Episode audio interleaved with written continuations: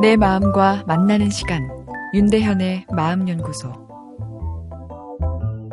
하늘의 별이 잘 안 보이는 이유가 남성들이 사랑하는 여성들에게 당신이 원한다면 저 하늘의 별이라도 따서 줄게요. 이 고백 때문이라고 하는데요. 이런 귀여운 남자의 허풍은 건조한 삶을 촉촉하게 만드는 보습제 역할을 합니다. 허풍의 긍정적인 면이죠. 그러나 병적인 허풍은 본인이나 주변에 부정적인 영향을 미치는데요. 거짓말이고 사기 행위가 될 수 있죠. 사업에 실패한 한 사업가가 스트레스로 입원하셨는데요.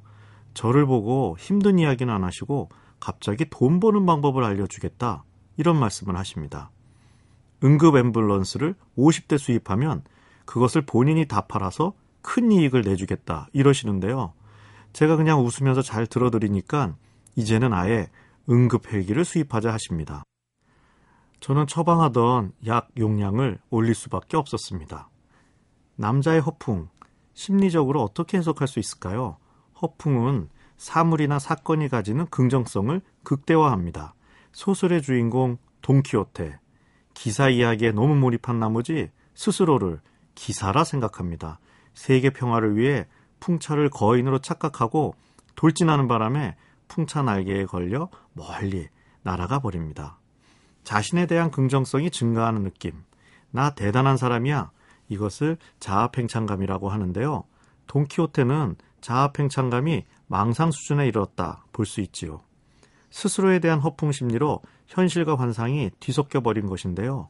건강한 자아팽창감은 내 자존감을 따뜻하게 유지시키지만 현실과 유리된 거짓 허풍이 만드는 자아팽창감은 자신을 고립시켜 더 외롭게 만들고 진짜 행복과는 더 멀어지게 합니다. 남자가 여자보다 허풍이 심한 이유는 남자가 힘에 대한 집착이 더 크기 때문인데요. 내가 남보다 강하다 느낄 때 남자는 자신이 근사하다 생각되는 자존감의 계기판이 올라갑니다. 힘이 세서 사냥을 잘하던 남자, 그리고 부와 권력을 가진 남자들이 강한 남자로 인식되었죠. 그래서 허풍의 내용은 대부분 신체의 힘, 돈, 그리고 인맥에 관한 것이지요. 내가 누군지 알아? 어르신들이 화내실 때 단골 메뉴입니다. 강하다는 것은 전투력을 상징하죠. 그런데 전투력과 공감 능력은 공존하기가 어렵습니다. 타인의 고통이 나의 통증으로 느껴지는 공감 능력이 좋으면 사냥감을 죽이기 어렵습니다. 그러나 처자식을 먹여 살리기 위해 우리 남자들 공감 능력을 포기하고 전투력을 키우며 오랜 세월 진화해 왔습니다.